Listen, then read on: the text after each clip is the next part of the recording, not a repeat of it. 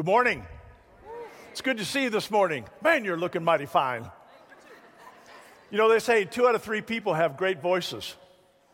So look to your left and say, You have a beautiful voice.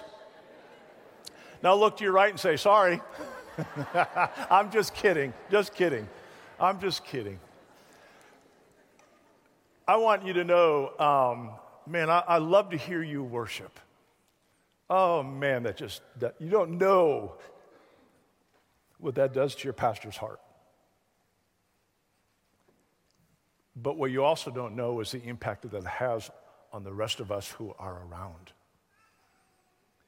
Today, as we now begin moving forward in our series, um, I'm going to ask you to do something for me at the end of my message, and I'm going to ask you to step out and step up, okay? I'm going to give you a challenge from God's word. So it's not from me, it's God's challenge. And then I'm going to give you an opportunity to come forward, all right? So I know right now some of you are thinking, I'm getting out of here. And I want you to know I've already got the ushers on the other side of the doors, and we're locked in, okay? not really, not really. I'm just really glad you're here, and I'm really excited about what God's getting ready to do. Because if it's anything like what he did in first service, we're going to be amazed. And I want to say a special welcome to all of you who are watching online. We are so glad you're here. And even though you are not here to be able to come forward, you can still participate with us. So I'm excited about technology. So the prayer part of our initiative begins today. And so if anybody signed up on the prayer that you're going to be praying for the church over the next 24 hours, the next seven days. That begins today.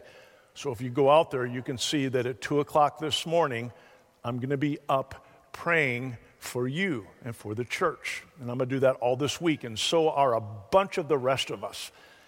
Now, the reason I'm excited about this because prayer's powerful. Amen? I mean, this is you and I individually talking to the King of Kings and the Lord of Lords. He created this whole universe. And can you imagine how excited God is to know that his people at Central Community are going to be spending time with him? I can just hear him right now talking to Gabriel. Hey, Gabriel, Jordan's going to be talking to me this morning about tonight about 11 p.m. I don't know if that's your time, but I'm just saying. But you know what I mean? I believe that God is excited about what's about to happen. But that's not the only thing that's going to happen. There's something else that God is going to call us to do today. Now, we all know the story of the Old Testament, and in the Old Testament, we have God's people, right? And they were in bondage. They were called the Hebrews, and they were in Egypt. Remember that? And then came the time when the Lord came. He sent a man by the name of Moses, and he said, You're my deliverer. And so Moses went into Egypt. Remember? And God brought about the plagues. And then the last one, finally, Pharaoh said, Get out of here, take the gold, silver, whatever you want, just, just leave. And God ushered the people out of Egypt into the wilderness. Now, we talked about the fact of why he did that, remember? He had to get Egypt out of the people. And so he took him into the wilderness. As he was in the wilderness, boy, they saw some incredible things about God, didn't they? They saw his presence right before them in a cloud during the day and a pillar of fire by night. They saw the Ark of the Tabernacle. They all saw when they were up against the Red Sea, and here comes all the Egyptian, and God split the water, and he, they walked across on dry land, right? All of that was so that they, the people would remember that God is their God. Now, there were two things that God had a problem with, and one of them was idolatry. He did not want any other God to come before him. And that was one of the issues that he had with the people. But the second thing about that was is that he wanted to be their God. Do you remember how the people broke God's heart? Do you remember what they said to him? They said, We want a king. And they didn't just stop there, did they? They said, We want a king just like everybody else. That had to break God's heart. But you know what? God gave them a king. And what happened? The kings became corrupt. And then God gave them prophets, and God gave them judges. And you know what? The people started going through this cycle, and finally God says, Enough is enough. Guess what? There's a day coming when you're all going to be taken captive. And for 70 years, you're going to be in captivity. If you read in Jeremiah 29, the prophet Jeremiah now prophesies that there is a day coming when, after the Israelites have been 70 years in captivity, they're going to be freed and allowed to come back to the city of Jerusalem. And right on cue, a king by the name of Cyrus, who is the Persian king, decides and makes a proclamation for exactly what God had just promised. Here's what the proclamation said in the first year of King Cyrus, king of Persia, in order to fulfill the word of the Lord spoken by Jeremiah, I love that. It's just God reminding us you can trust my promises. He says, The Lord moved the heart of Cyrus, king of Persia. Now, I want you to know if he can move the king of Cyrus, king of Persia, Cyrus, that means he can move any dictator, he can move any Ayatollah, he can move any president, he can do whatever he wants to do to accomplish his purpose. And we should find great faith in that, right? It says to make a proclamation throughout his realm and also to put it in writing. And this is what Cyrus, king of Persia, says. The Lord, the God of heaven, has given me all the kingdoms of the earth, and he has appointed me to build a temple for him at Jerusalem in Judah. I think that's hilarious. This guy's not a believer, and he is speaking the Lord's words. Any of his people among you may go up to Jerusalem and Judah and build the temple of the Lord, the God of Israel, the God who is in Jerusalem, and may their God be with them. So here's what happened. Now a declaration has been made. If you are in captivity, you are free to go home. And guess what happens? 50,000 of these Jews who have been in captivity follow a man by the name of Zerubbabel back to Jerusalem. When they get there, they find the walls and the temple of God in ruins. And on top of that, there's a group of people there. They're called the Samaritans. They are a very combative group of Jews, we could say. But the temple lies in ruins. So, as Zerubbabel and the people get back, the Bible tells us that almost immediately they begin working on the temple. And you know what happens? It's not very long, and they get the foundation of the temple of God does, done. And the Bible says they had a huge celebration the temple of our God is now has the foundation in place and they celebrated and then something horrible happened. The people stopped building. The Bible tells us they lost their enthusiasm and I want you to remember that word because I'm going to talk about it later. They lost their enthusiasm. And for 16 years, nothing, not a thing happens in the temple. Now, that's where we're going to begin today when a prophet by the name of Haggai, I know you read that book all the time, right?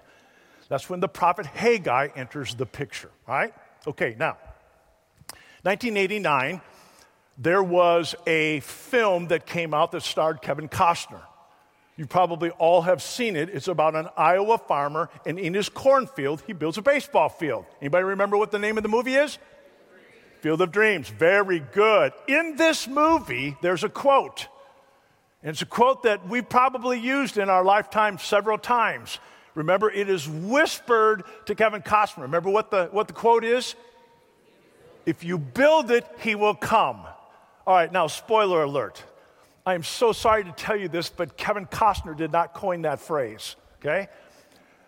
In fact, it goes all the way back to our story today. In fact, in the very first temple that Solomon built, guess what? The Bible tells us if you will build it, he will come. That temple now lies in ruins, and now that same phrase is applied. If you build it, he will come. Or maybe we could say, if you rebuild it, his presence will return. That's where we are today. And remember, last week we talked about, and it was the main point of the sermon was, is what all happens when we have the presence of God in our lives. When we have the presence of God in our lives, guys, there is nothing we can't do, right? So the question then becomes this if God has promised that presence in our lives, and He has, do we believe it? Do we believe it? Now, today we're going to find out because what you do next will show all of us what you truly believe. Stand with me out of respect for God's word. As I read out of the book of Haggai, and I'm going to read the first 14 verses. In the second year of King Darius, on the first day of the sixth month, the word of the Lord came through the prophet Haggai to Zerubbabel, son of Shealtiel, governor of Judah, and to Joshua, son of Jozadak, the high priest. Okay, I'm so glad I got through that okay. this is what the Lord Almighty says. These people say the time has not yet come to rebuild the Lord's house. I just want to tell you is that these are the people that had started rebuilding the house, and for 16 years, nobody's done anything. And now, when they're being asked, why haven't you done it? You know what their response is? It's not the right time. You know we learn from this? Just because ministry gets hard doesn't mean it's not the right time. Here we go. Then the word of the Lord came through the prophet Haggai.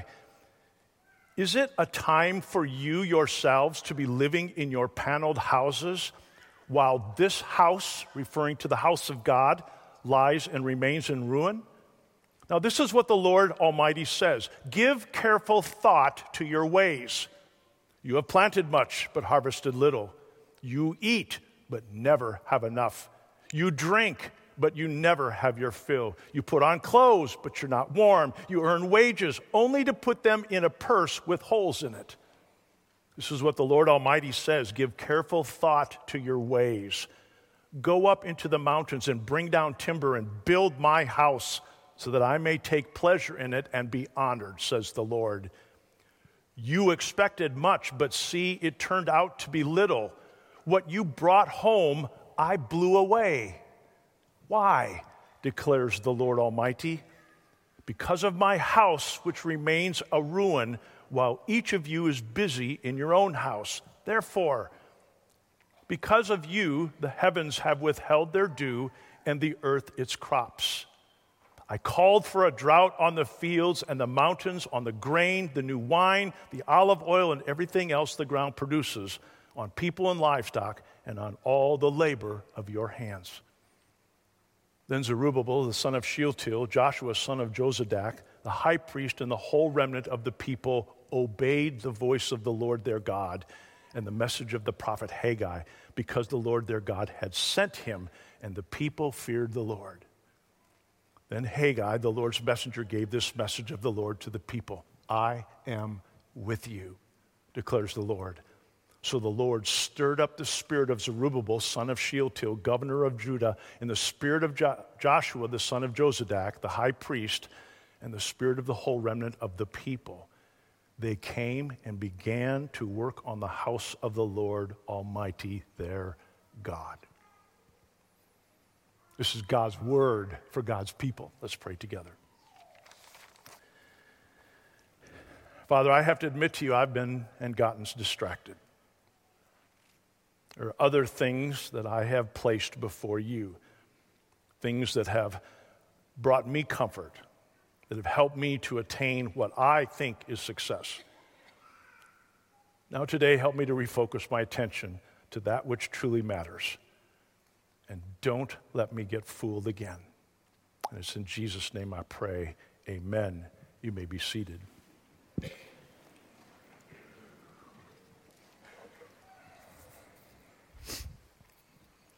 So we're talking about a prophet by the name of Haggai.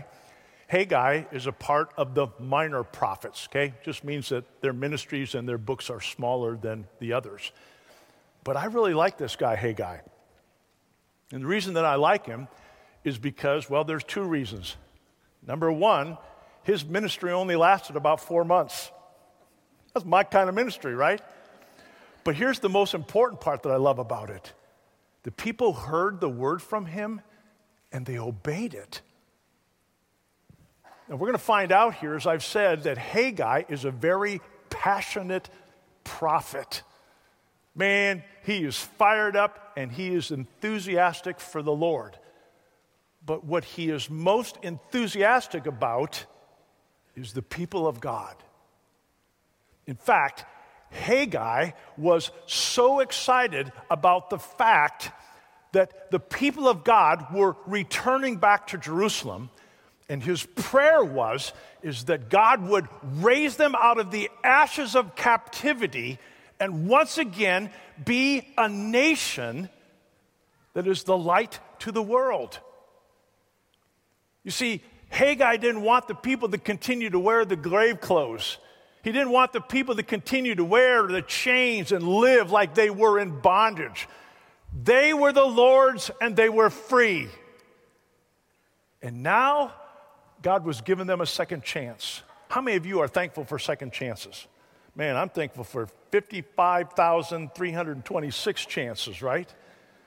But now the people are getting a second chance. In other words, they're getting a refresh. And what God's desire is for the people is that for the people of Israel to take their rightful place in the redemption plan of God. All right, now think about this for a minute. So, what's the redemption plan of God? Remember what it was and how it involves Israel? God needed Israel because Israel was the very people that the Messiah would come through. That's why the Israelites went through so much pain because Satan was always after them because he knew or he thought he knew that if he could kick the people down that he could keep the Messiah from coming. Now, so how were they to attain this once again? And the Bible tells us they were to rebuild the temple. So here's what I want you to remember, okay? For 16 years, this temple is not being built. It's just laying there in ruins. The foundation is set. People walk by it every day and they see it and they go, oh, yeah, that's those people. Remember that people? They were the people that they said that our God is the creator of years. Wow, look at their God now. Their temple, the temple that he housed would be, his presence be found in, lies in ruins. And you know what? Part of what they were saying was right, and here's why because that t- temple was in ruins, there was no worship, there was no temple sacrifices, there was no spiritual life going on amongst the people. And so, you know what God does? God sends a man by the name of Haggai, and he says, You will be my mouthpiece to get my people back to work. All right, so let's watch what happens here.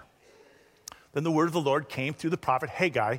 Is it a time for you yourselves to be living in your paneled houses while the house remains a ruin? In other words, what Haggai is saying, he says, Hey guys, man, I've noticed your houses look really nice. In fact, you've got some really interesting paneling in them. But you know what? The problem is, is that your house looks nice, but man, the house of God is in ruins. Now, if you want to find out what's going on, you can't read this in the book of, of Haggai. You have to go to another book that comes alongside of it at the same time, the same period, and it's the, it's the, it's the book of Ezra. And we go to Ezra and we can find how the dots are connected to what exactly he meant. And here's what he meant. When the people of, of Israel, when they came back out of captivity, Cyrus helped foot the bill. And as they came back, one of the things they did is they brought back this paneling that was made out of trees from Lebanon. This was the best of the best. The problem was is that after they quit building the temple, they took that paneling and they put it in their own houses while the temple of God sits in ruins. So now Haggai comes in and he goes, Hey, fellas, have you connected the dots here? In other words, in your life, you're lacking financially. Have you realized that there might be a correlation here? Hmm.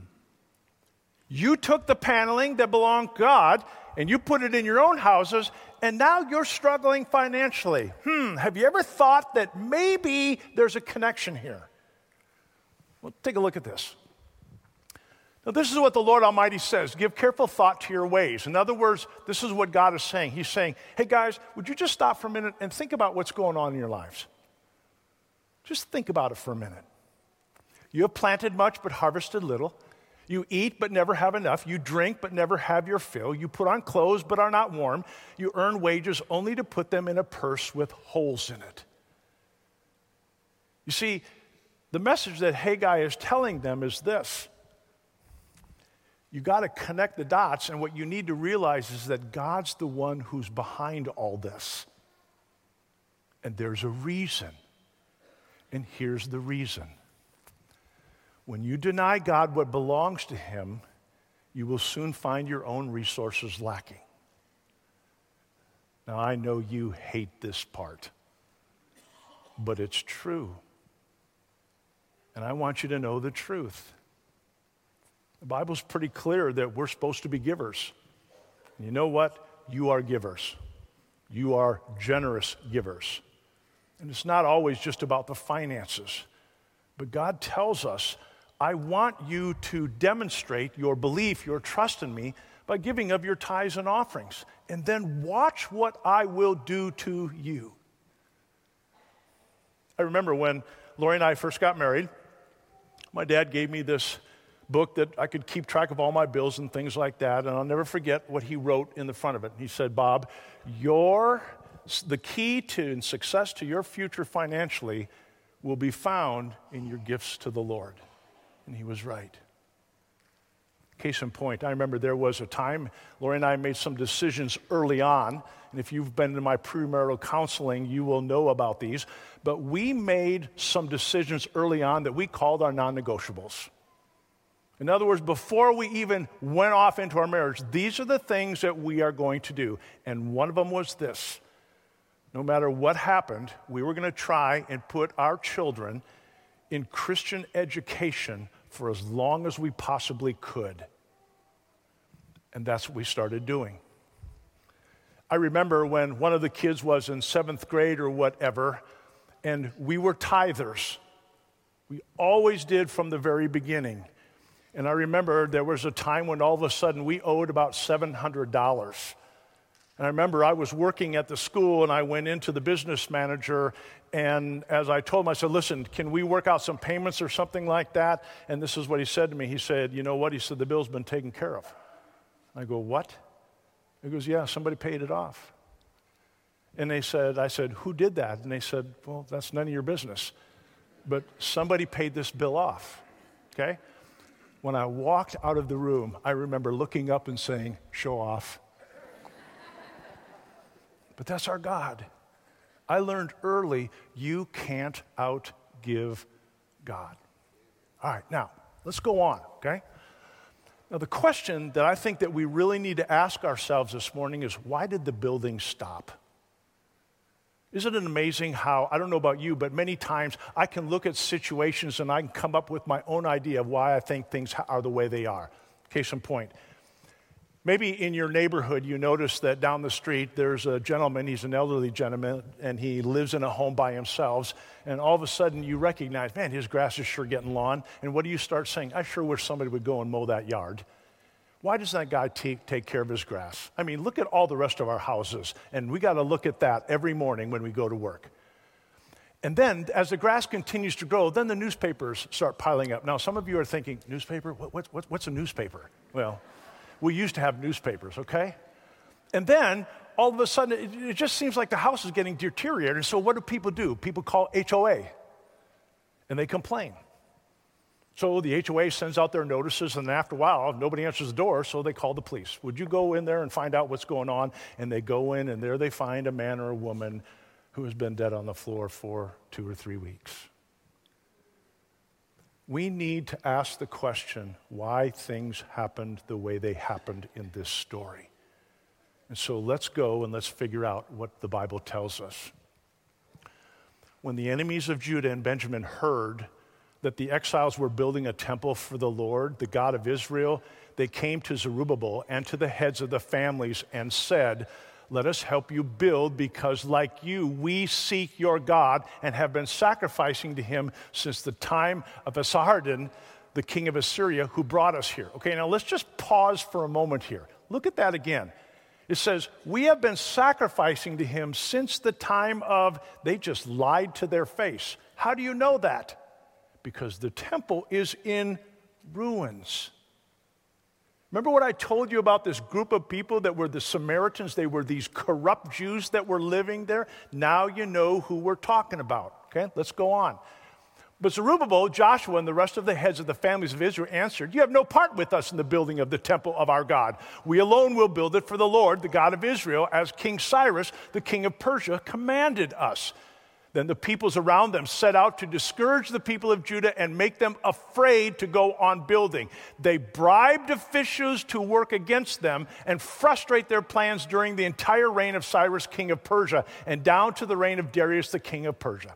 So here's what happened they harassed, they threatened the people so much, and they even got the legal department of the government involved in it. They did everything and anything that they could do to stop the restoration, the building of the temple of God.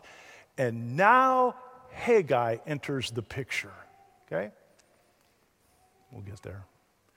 As soon as a copy of the letter of King Artaxerxes was read to Rahum and Shimshai, the secretary, and their associates, they went immediately to the Jews in Jerusalem and pe- compelled them by force to stop.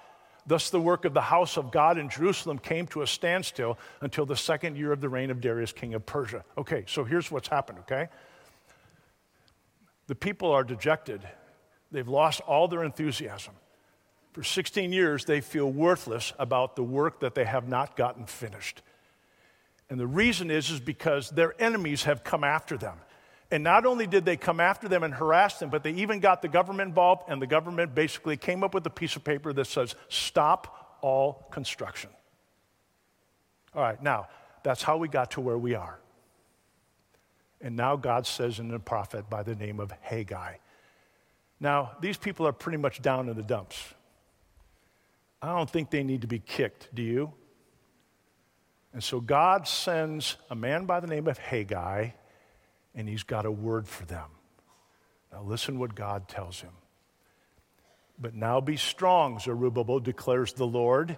Be strong, Joshua, son of Jehoz- Jozadak, the high priest. Be strong, all you people of the land, declares the Lord, and work. Now, here's those words For I am with you, declares the Lord Almighty. This is what I covenanted with you when you came out of Egypt, and my spirit remains among you. Do not fear. So here's what I want you to hear. Here's what God is saying to the people of Israel Guys, it's okay. God has this. He wants you to know that He is still with you. He's been watching over you, He's caring for you, but now it's time to get back to work. Don't worry about everything that needs to be done. Just simply do your part. But remember, God has this. He brought us here. He instructed us to do this. So if God has called us, He will equip us. All right, now, when you have the presence of God, my friends, you have all you need. That's what these people had to be reminded of. But there's something else that happened here. God gave them, as they sought Him out, more than just His presence. Now, this is where you come in. Then Haggai, the Lord's messenger, gave this message of the Lord to the people I am with you, declares the Lord. Now, here it comes. Watch this. So the Lord stirred up the spirit of Zerubbabel, son of Shealtiel, governor of Judah and the spirit of Joshua, son of Jozadak, and high priest, and the spirit of the whole remnant of the people. They came and began to work on the house of the Lord Almighty their God. What happened? What just happened? Something happened, don't miss it.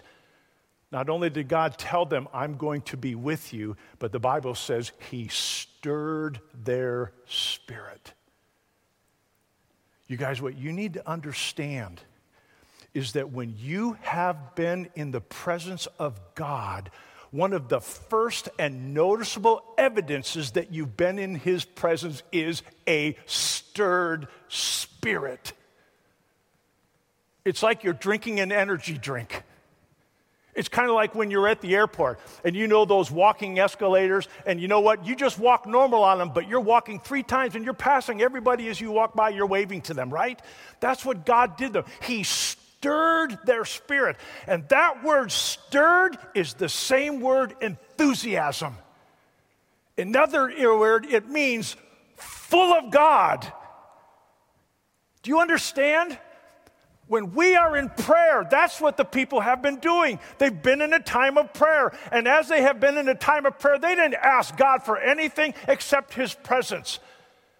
And that's the difference His presence made. Because you know what happened to the people? They were different, they were unified. They were excited. They were on the same page. They had a sense of purpose. They weren't worried about what they could do. They believed the promise of what God was going to do. Now, take a look at this. God's presence empties me of self and fills me with Himself. That's prayer, my friends. That's what happens when you spend time in prayer with your God. You see, the people never said anymore, I can do this, I can't do this. No, now God had emptied them of themselves, He had filled them up with Himself, and now they are stirred. They are filled with enthusiasm. And now they come together and they said, you know what? Ain't nothing to stop us now. My dear friends in Christ, that's why we're going to spend the next 28 days in prayer. And I want you to know is that there is power when people come together and we're looking and reading and studying and praying the exact same thing in Scripture. And that's what I'm going to challenge you to do. Not only is there prayer going to be going on for the next week, but you know what? We have a prayer booklet. It's a 28 day prayer booklet. The Bible tells us where two or more are gathered in His name, there He is in the midst of them. Can you imagine what's going to happen when a couple thousand or more are gathered in His name and what's going to happen as God come in our midst? So here's what I'm asking I'm asking all of us, I'm begging you, that you would take a hold of each other's arm and commit to this 28 day prayer guide. All of us doing the same thing every day for the next 28 days, and it starts today. Today. And all I'm going to do is I'm going to ask you two things to do. Just two things. When you open this prayer guide, you know what? And you go to the very first devotion that I want you to do today on day one. It's called Humility Leads the Way. Do it as a husband and a wife, do it as a family, do it individually, but just get in God's word and let's do it together. And as you do, there's two requests that I have you. Here's the first one. When you do it, simply ask God this request God, I want your presence. Okay? That's it. Just say, Lord, I need you. I want your presence. And then the second thing is this whatever it is that God puts on your heart to do in each devotion, be obedient. That's all. Whatever God brings to your heart to do, be obedient. And I'm telling you, God is going to do some amazing things. All right, now, so we have these, but we also don't have as many as we need. But we want you to know that there's another way that we can do this. And that is, is that we've arranged it so you can go online. And what we're going to do is this is part where I'm going to ask you to. If you're up in the balcony right now, you don't need to come down because it's pretty dangerous and it's a long way down there, but there are going to be people outside your doors. Don't leave yet. Okay? They're going to be outside the doors. They're going to hand you. But what I'm going to ask you to do, whatever these we're going to have, we're going to hand out what we have left. But, we're, but if not, we're going to give you this. And this is the code. This is the, this is the QR code so that you can have it. But it starts today. And so I'm going to ask those people right now who have volunteered to hand these out to go ahead and take their place. And now, what I'm going to do is I'm going to ask the church not just yet, but when I, when I say go, I want you to get out of your seats and I want you to come down and pick one of these up. Okay, now, I want you to understand why I want you to come down, because I need for your brothers and sisters in Christ looking and seeing who's joining them in this journey. And I want you to think about, you know what, if they can do it, so can I. And when you get this, then I want you to go back to your seat and wait, because I'm going to give you the blessing. And I've got one more last thing I just need to tell you about this sermon that will make it all make sense. So, right now, as Pastor Phil leads us in a song, I'm praying, come down, be involved in, in this devotion together, and may God bless what He's about to do. If there's one voice being raised, if there's one heart lifting praise, bringing glory to your name. Let it be me.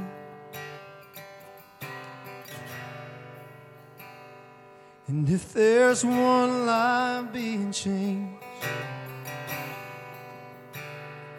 in the light of your grace, who is calling embrace? Let it be me. Oh, let it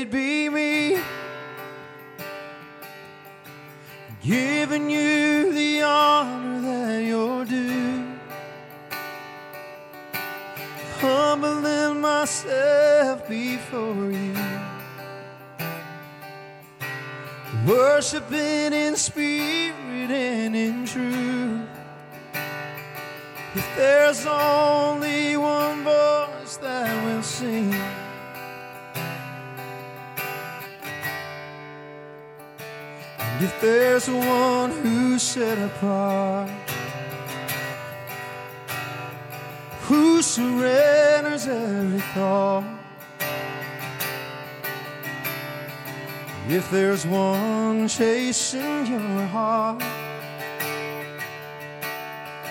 let it be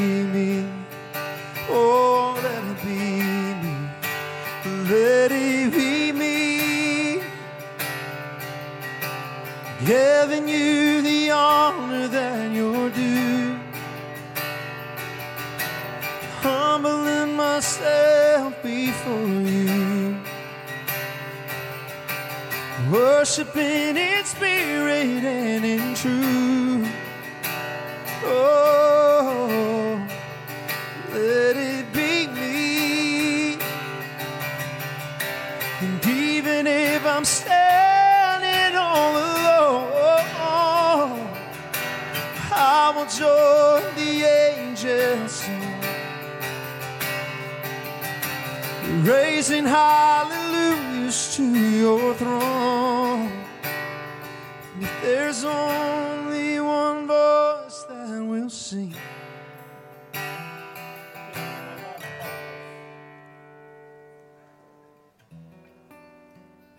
As I've been preaching about this, I know that in your mind you are thinking, Pastor Bob is talking about our church and this whole capital campaign that we're involved in.